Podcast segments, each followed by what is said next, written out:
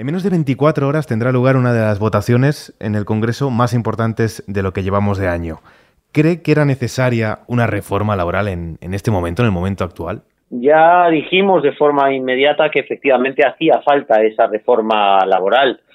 Nosotros firmamos en el año 2016 una serie de acuerdos con el Partido Socialista en orden precisamente a esa reforma. Y aquello que firmamos en el año 2016, hoy, en el año 2021, pues ya se ha quedado anticuado. Mm, hay que adaptar el marco de relaciones laborales, desde luego, al, eh, a la economía y al mercado laboral y al mundo de las relaciones laborales y económicas del siglo XXI máxime ahora que encima nos encontramos saliendo de una crisis y que además podemos aprovechar eh, los eh, fondos Next Generation de la Unión Europea para cometer algunas de las reformas eh, más importantes respecto a este mercado laboral. Por lo tanto, la respuesta es indudablemente sí, hmm. hacía falta una reforma. A esta hora de la tarde está atado el apoyo de Ciudadanos al texto. Nosotros nos hemos expresado con rotunda claridad, hemos puesto nuestras condiciones. Yo le he dicho personalmente al señor Bolaños la semana pasada, lo he hablado también con Héctor Gómez, portavoz del Grupo Parlamentario Socialista, y eh, que si no se toca una coma del Real Decreto Ley, y, lo, y esto supone que no se toque una coma de hoy para mañana, pero que tampoco se prometa tocar una coma hacia el futuro a ningún otro grupo parlamentario que ponga como condición este cambio para prestar su apoyo, nuestra posición va a ser que sí, nosotros no apoyamos al gobierno, nosotros apoyamos el acuerdo entre los representantes de los empresarios y los sindicatos que han puesto esta condición. Hacemos nuestra, por lo tanto, esta condición que han puesto empresarios y sindicatos y que han explicado claramente en los medios de comunicación. Yo mismo estuve el otro día en una conferencia, el señor Garamendi, delante de Pepe Álvarez, en el Club Siglo XXI y explicaba el señor Garamendi cómo cada coma, cada palabra, cada párrafo, cada reforma, cada modificación ha dado lugar a un un debate entre ellos, entre, las dos partes, entre los agentes sociales,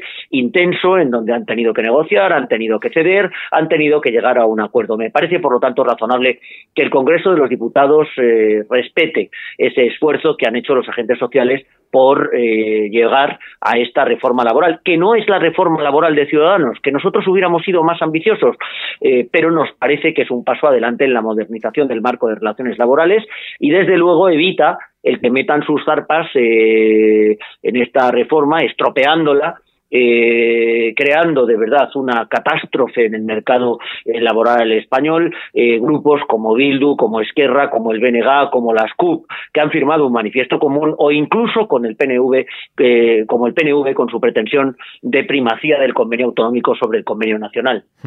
A esta hora el gobierno no descarta sumar el, al PNV o a Esquerra Republicana al acuerdo. ¿Descartan que hay una sorpresa de última hora?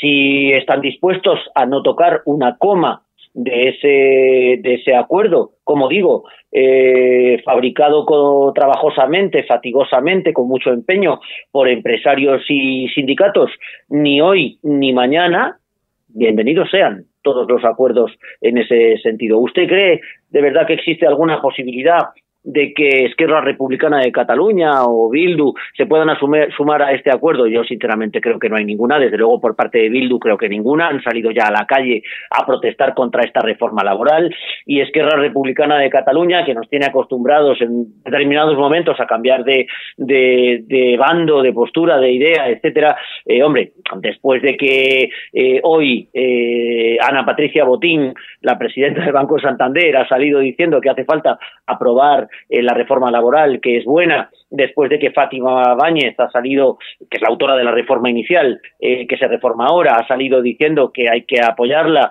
Mm, eh, mucho me cuesta a mí pensar que es que la Republicana de Cataluña va a aceptar este el votar que sí o abstenerse con esa condición que ponemos otros, que ponen los propios protagonistas del acuerdo, de no tocar una coma de la reforma.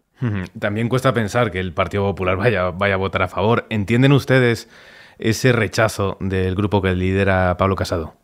Mire, es absolutamente incomprensible. El Partido Popular llega a acuerdos con el Partido Socialista y sostiene al Partido Socialista cuando se trata de repartirse el Tribunal Constitucional, el Tribunal de Cuentas, el Defensor del Pueblo, la Agencia de Protección de Datos, el Consejo de Administración de Radio y Televisión Española. Entonces entienden de una forma rápida, como antes o después se acabarán entendiendo en el reparto de los vocales del Consejo General del Poder Judicial. El Partido Popular reconoce abiertamente en declaraciones del señor Casado que esta reforma solo reforma el 10% de su propio esquema de relaciones eh, laborales.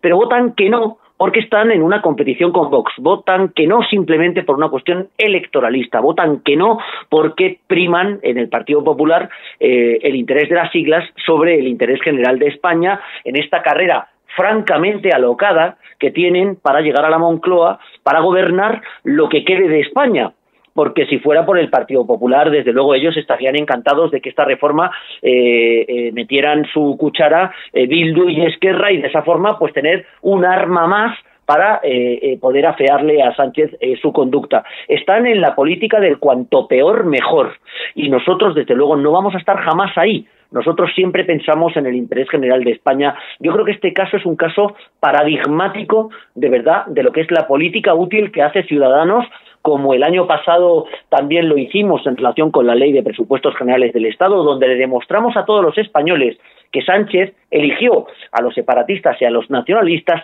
no porque no tenía otro remedio, sino porque quiso libremente hacerlo, o como cuando apoyamos los confinamientos durante los estados de alarma, o como cuando eh, ofrecimos la posibilidad de esa vía 221 para que Sánchez gobernara sin Podemos, sin los nacionalistas, sin los populistas, apoyándose en los partidos que tenemos sentido de Estado.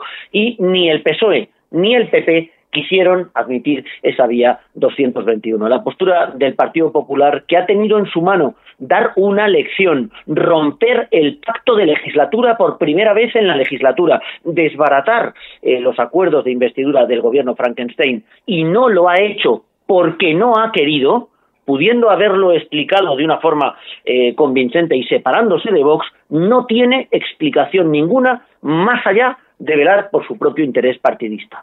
Una última cosa, señor Val. Hoy eh, tienen pleno en el Congreso, entiendo que eh, ha tenido tiempo para medir un poco la temperatura con respecto a lo que se pueda votar mañana. ¿Cree que el Gobierno va a conseguir los apoyos suficientes? Lo digo porque la cosa está muy justa.